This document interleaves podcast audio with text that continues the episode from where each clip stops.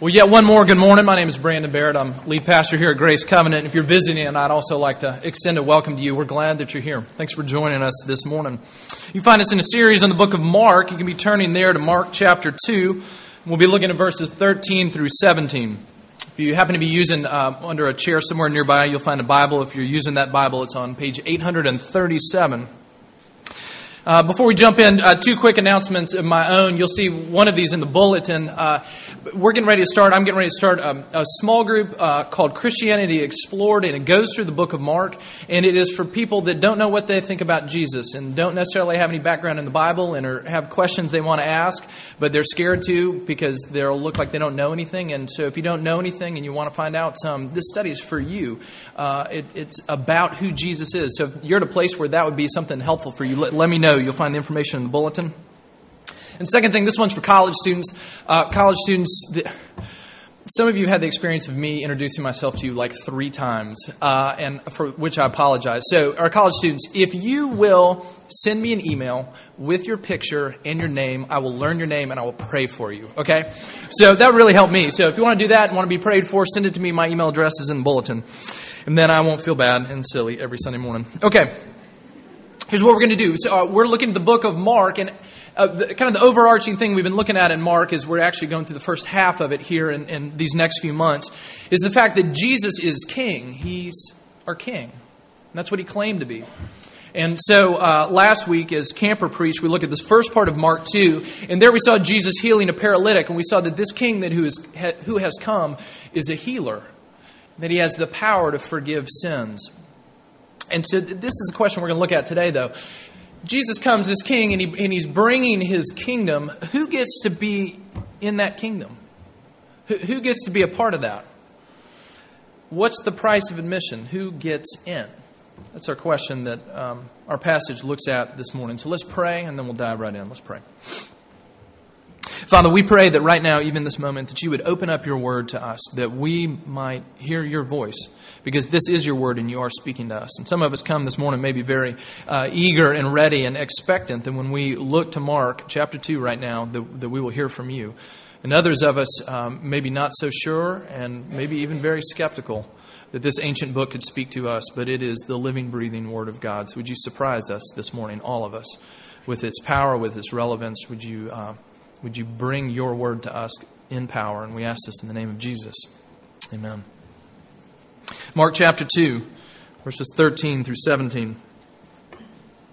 Jesus went out again beside the sea, and all the crowd was coming to him, and he was teaching them. And as he passed by, he saw Levi, the son of Alphaeus, sitting at the tax booth, and he said to him, Follow me. And he rose and followed him. And as he reclined at table in the house, many tax collectors and sinners were reclining with Jesus and his disciples, for there were many who followed him. And the scribes of Pharisees, when they saw that he was eating with sinners and tax collectors, he said, they said to his disciples, Why does he eat with tax collectors and sinners? And when Jesus heard it, he said to them, Those who are well have no need of a physician, but those who are sick. I came not to call the righteous, but sinners. This is the word of the Lord, and it's given for our good and for his glory. Okay, here's the point of what we're going to see this morning about this invitation that Jesus sends out. Jesus comes and he gives an open armed invitation to the lost, to the needy, to the fallen, to the far away. And that invitation, that kind of grace from Jesus, is scandalous. It causes a scene. It upsets the status quo. It runs directly against the expectations of the people around him at that day, and certainly the religious professionals. And in some ways, it runs counter to our expectations as well. So we're going to see here that uh, Jesus' scandalous grace, who it's for, and what it teaches us, and how it changes us. Those three things who it's for, what it teaches us and how it changes us. First, who it's for. We see as this story opens up in verse 13 that we're introduced to, to the main character. His, his name is, is Levi.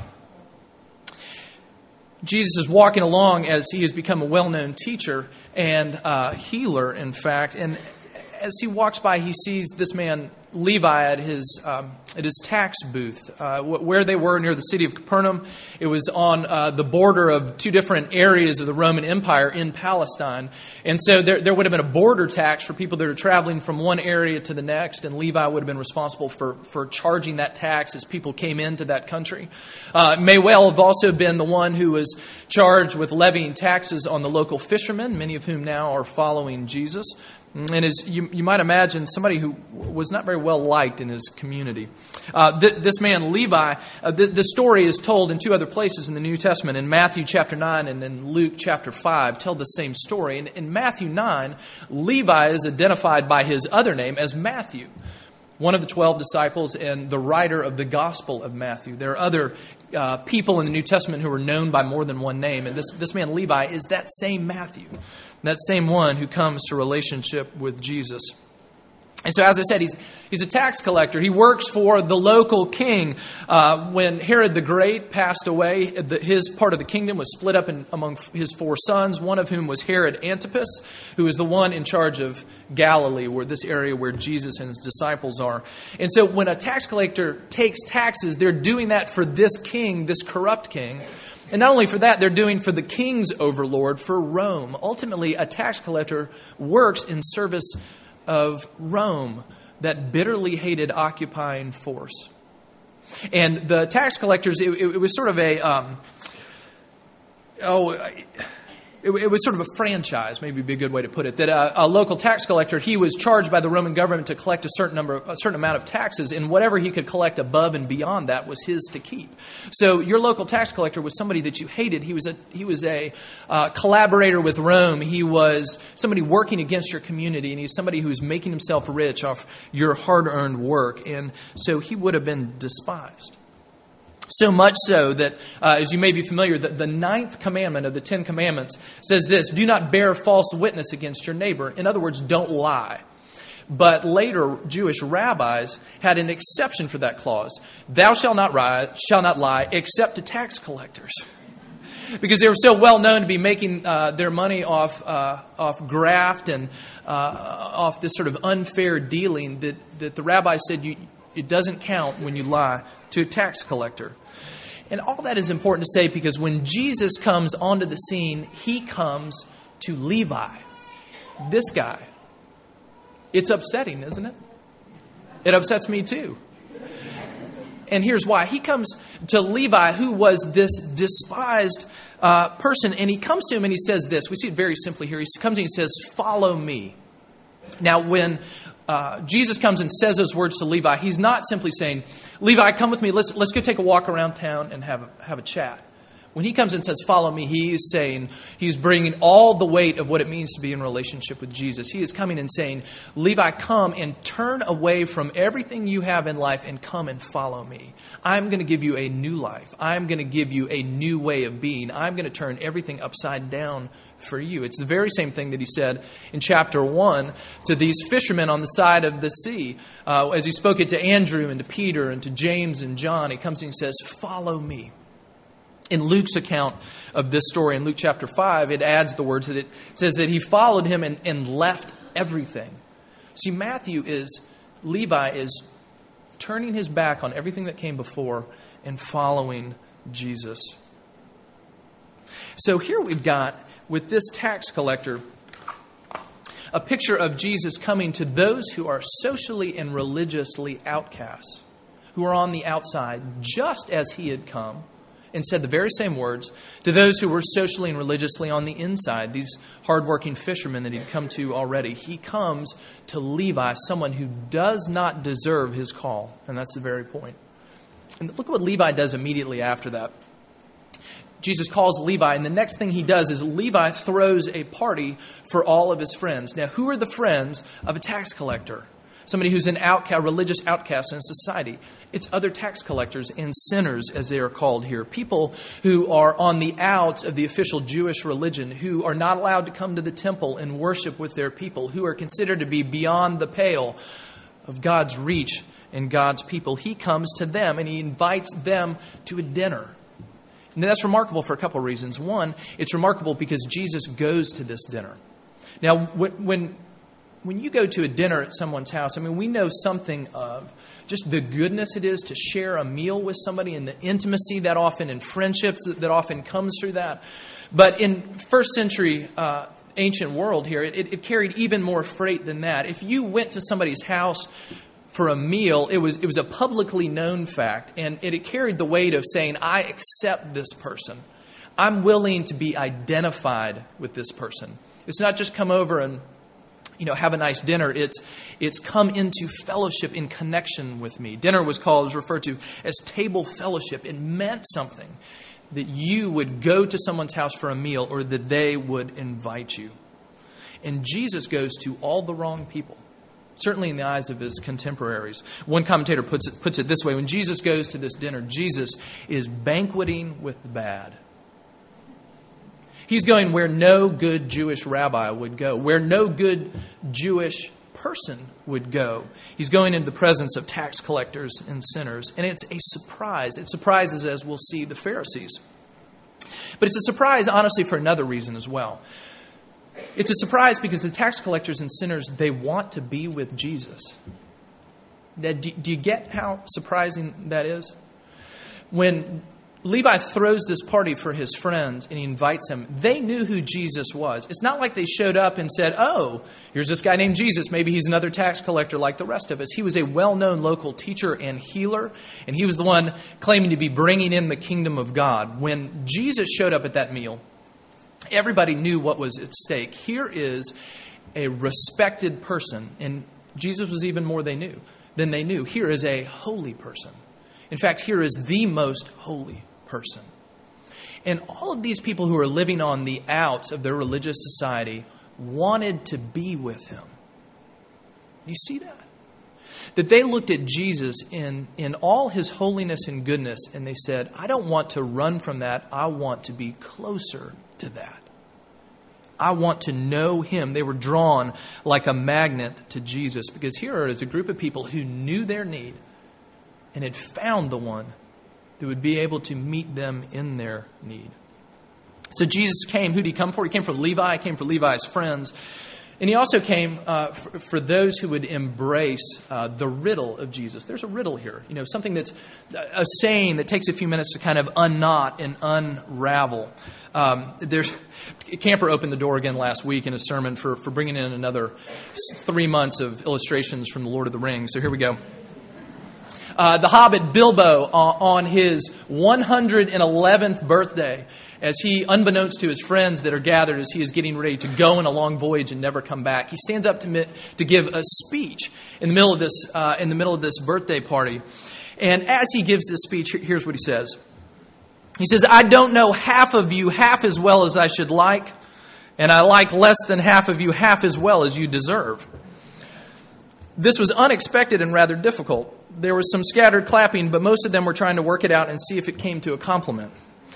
Just as you are, too. I'll let you work on that later. Okay, but he comes. Bilbo stands up and he says, You know, I like half of you less than half of what you deserve. And Jesus is saying something here as well that makes everybody stop and just sort of uh, puzzle for a second. You hear what he said? And it has to be worked out. He says, Look, uh, when they ask him, Why does he come? He says, Those who are well have no need of a physician, but those who are sick. I came not to call the righteous, but sinners. So when you stop and work that through, what do we see? We see that Jesus here is claiming to be the physician. He's claiming to be the one who comes to heal and to forgive. And he says that he came to call people who are sick, people who are sinners. And he says that he did not come to call people who are righteous and who are well. And as we puzzled this through, one thing that is clear here is Jesus is not, we need to be careful here, he's not saying, in fact, this is the punch of what he's saying. He is not saying that there are some people who are well and don't need him. And there's some people who are righteous and don't need what he comes to offer. What he is saying is that I have come to those who are sick and know it. I have come for those who are sinners and know it, that I might come and bring healing and forgiveness. I, like a good doctor, have come for them. Who does Jesus invite into his kingdom? People that need him like that. Now, think about that for a second. And at some level, isn't that a little bit offensive? Maybe. Well, it scandalized the uh, religious professionals of his day. We see him here in this passage the scribes of the Pharisees. They were the people who were very concerned and very successful at keeping God's rules and making sure that other people knew it as well. Um, not, not, to totally. Um, not to totally uh, give sort of a false impression of the Pharisees, I mean, they were in many ways very devout and earnest people who wanted to take God's law very seriously. And then when they hear Jesus saying and doing things like this, they're scandalized. And they, they show it when they come to Jesus' disciples. They don't even go straight to him. They, they go to them and say, you know, why does he eat with tax collectors and sinners? They're not just asking a question. It's not like coming to Grace Covenant and looking and saying, you know, why is it that Brandon and Camper look like they're always wearing the same stuff? Don't they, do they call each other on a Sunday morning before? Like, they're not looking for that kind of information. What they do is they come to him and they ask a very loaded question. Why does Jesus eat with tax collectors and sinners. And you can hear the judgment behind it because he certainly shouldn't be. One commentator puts it this way In table fellowship with sinners and tax collectors, Jesus scandalously asserts the profligate love of God over merit. That is the scandal of grace. And he goes on to say the scandal of this story is that Jesus does not make moral repentance a precondition of his love and acceptance. Rather, Jesus loves and accepts tax collectors and sinners as they are. Now, I got to tell you, when I was studying for this and preparing this week, I knew where the sermon was going. I know where this passage is going. But when I heard it said like that, part of me just stopped for a second. Really? Does Jesus come with that kind of grace that he would go meet people, as it appears that he does in this passage, even without repentance on their part? Without any indication they even wanted what Jesus had to offer. He comes to Levi and says, Follow me. And Levi throws a party, and all his friends come, and Jesus goes there. And Jesus did not stand up and give them a sermon before the appetizer and say, You know, Amen. Anybody who would come to me may come and eat now. He went in and sat right down in the presence of tax collectors and sinners. So, does our sin not matter at the end of the day? I think if we see how dramatic and pointed what Jesus is doing right here, if we're tracking with him, then it should maybe make us ask that question. It pushes us that far to the edge. It's similar to what happens in Romans chapter 5 and 6, where the Apostle Paul is talking about the glory of God's grace. And he says this after talking about how gracious God is he answers a hypothetical question. He says, So what should we say then? If God is this gracious, should we just keep on sinning because it makes God's grace look that much look that much more glorious? Should we just keep on sinning? And he says, Of course not. You've died to sin. How can you continue to sin?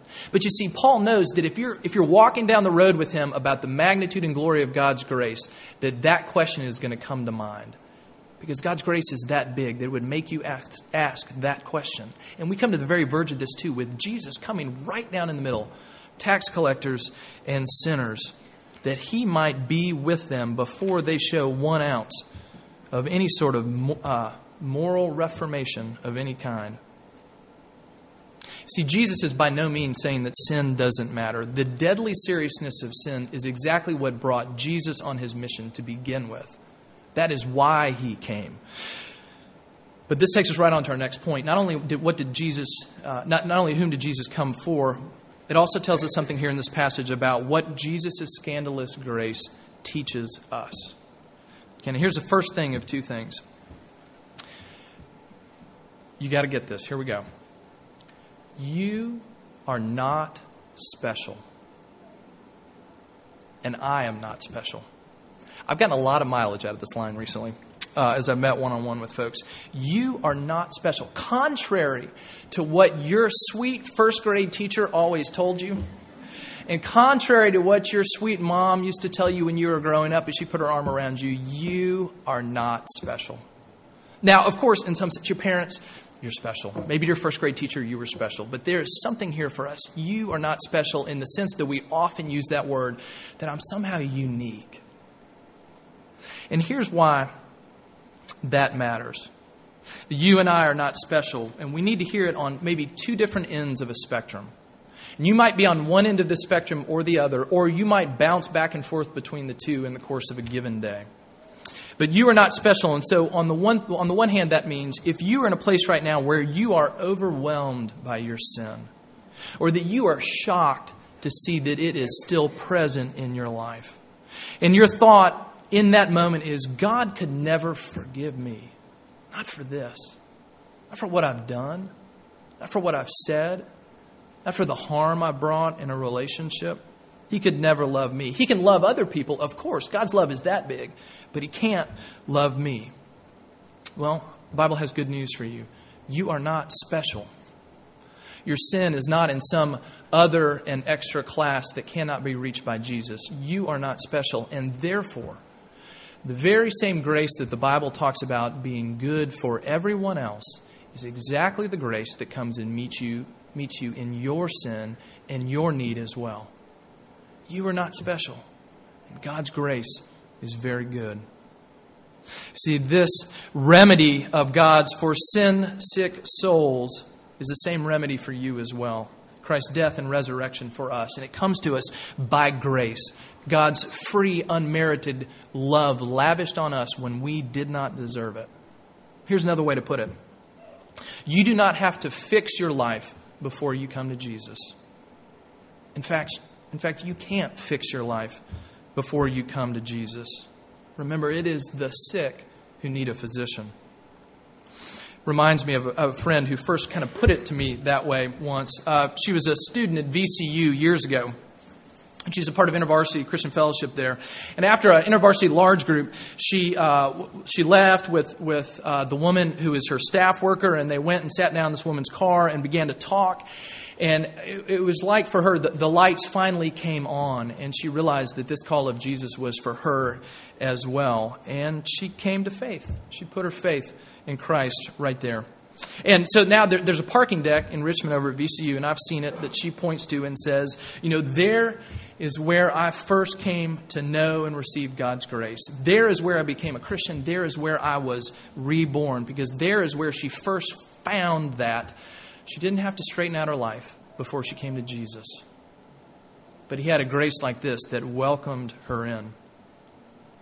Ben Witherington, a New Testament scholar, puts it this way God's love does not look for loveliness or worth, it bestows them both.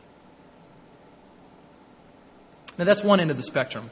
God can't possibly reach me in my sin. The other end of the spectrum is maybe you're at a place where you just feel like you're doing, honestly, pretty well, right? Your life is mostly together. You're basically a good person, certainly better than the people around you, certainly better than the people in your hall, certainly better than the people on your street. You know, you're, uh, you're making the grade. And when we fall into a place of thinking that, we see how easy it is just to feel just ever so slightly superior to those around us. Those are the people who haven't quite gotten life under control. Those are the people who really need Jesus. Those are people not like me. Maybe we find ourselves patting ourselves on our back for our good behavior, for our good decisions, for our moral excellence. Well, then, this part of what it teaches us that you are not special, it's good news for us too. You are not special. And you're really not as good as you think you are. But there's good news for you. There is one who is good, the one who embraces not only the one who is running away from him in sin, but the one who is being good and dutiful and hardening himself in that kind of sin too. We have a God who reaches to both ends. There's a line from uh, the old hymn, Rock of Ages, that says this Nothing in my hands I bring, simply to thy cross I cling. Nothing in my hands I bring. Not my good works, not my good record, not my good effort. So if you're like me, you might find yourself oscillating between those ends of a spectrum on any given day. God couldn't possibly love me, not when He knows this about me. And then 10 minutes later, but I'm sure better than that person. I'm doing all right. Gospel comes to us at both ends of that. Okay, so you and I are not special. Second thing it teaches us, and this just comes through loud and clear in this passage, I think. If you want to be with Jesus, you have to go where he goes. If you want to be with Jesus, you have to go where he goes. Do you notice the other characters in the story, and they're they're kind of in the background. But Jesus comes and he calls Levi to himself, and Levi invites him to a dinner, and all the tax collectors and sinners come, and look who else is there Jesus' disciples. The followers of Jesus are right there with him.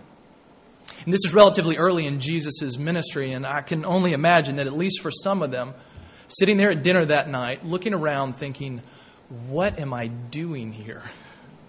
And what is Jesus doing here? These are the very people I've grown up despising. And yet, Jesus is here, and so am I. The disciples were with him that night at dinner. When I was in college, I took, a, I took an EMT class, an emergency medical technician.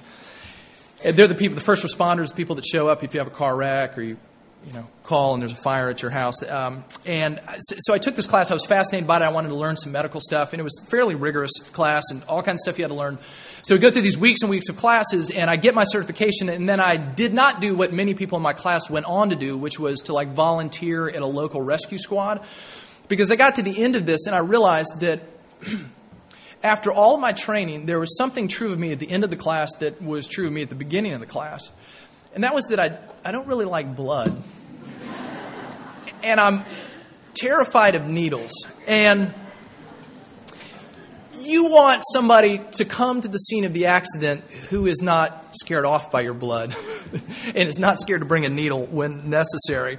And it just it just highlighted for me here it was there was this thing that I that I learned so much about, but at the end of the day when it came to using it, I didn't want to be there.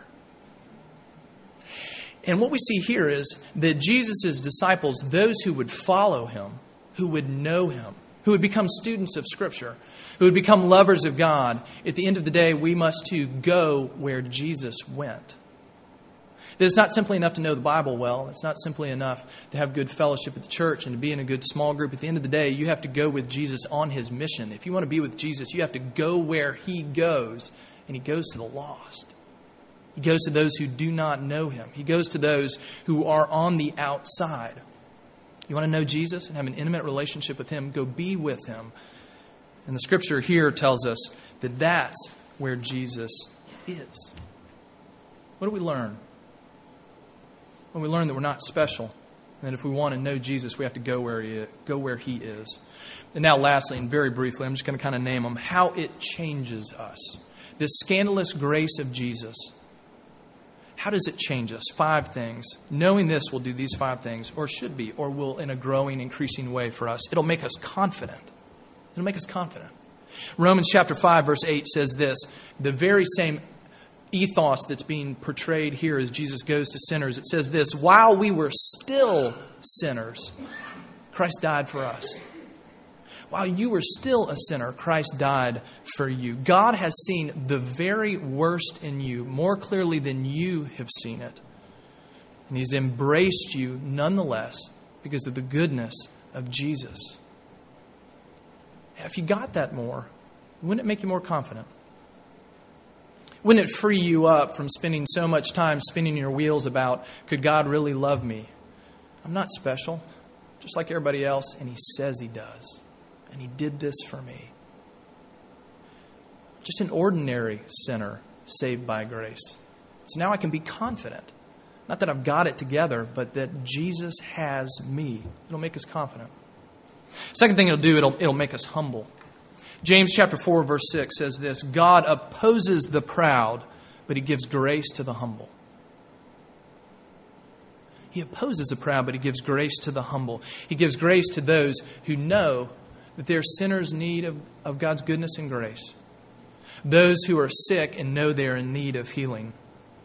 And we come to see that we bring nothing to Jesus, it makes us, it makes us humble. Because we don't have a thing to offer him, and he has everything to offer us, and he lavishes it on us. And so now, where's the pride? Where is the two inch stool that we can stand on and look down on the people around us when we are all desperately in need? God's grace. We find it in Him it makes us humble.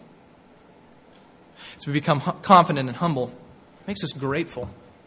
We have someone to say thank you to, and we have something for which we should say thank you. God's grace lavished on us. It's going to make you want to sing and to pray something other than just your needs, but thank you.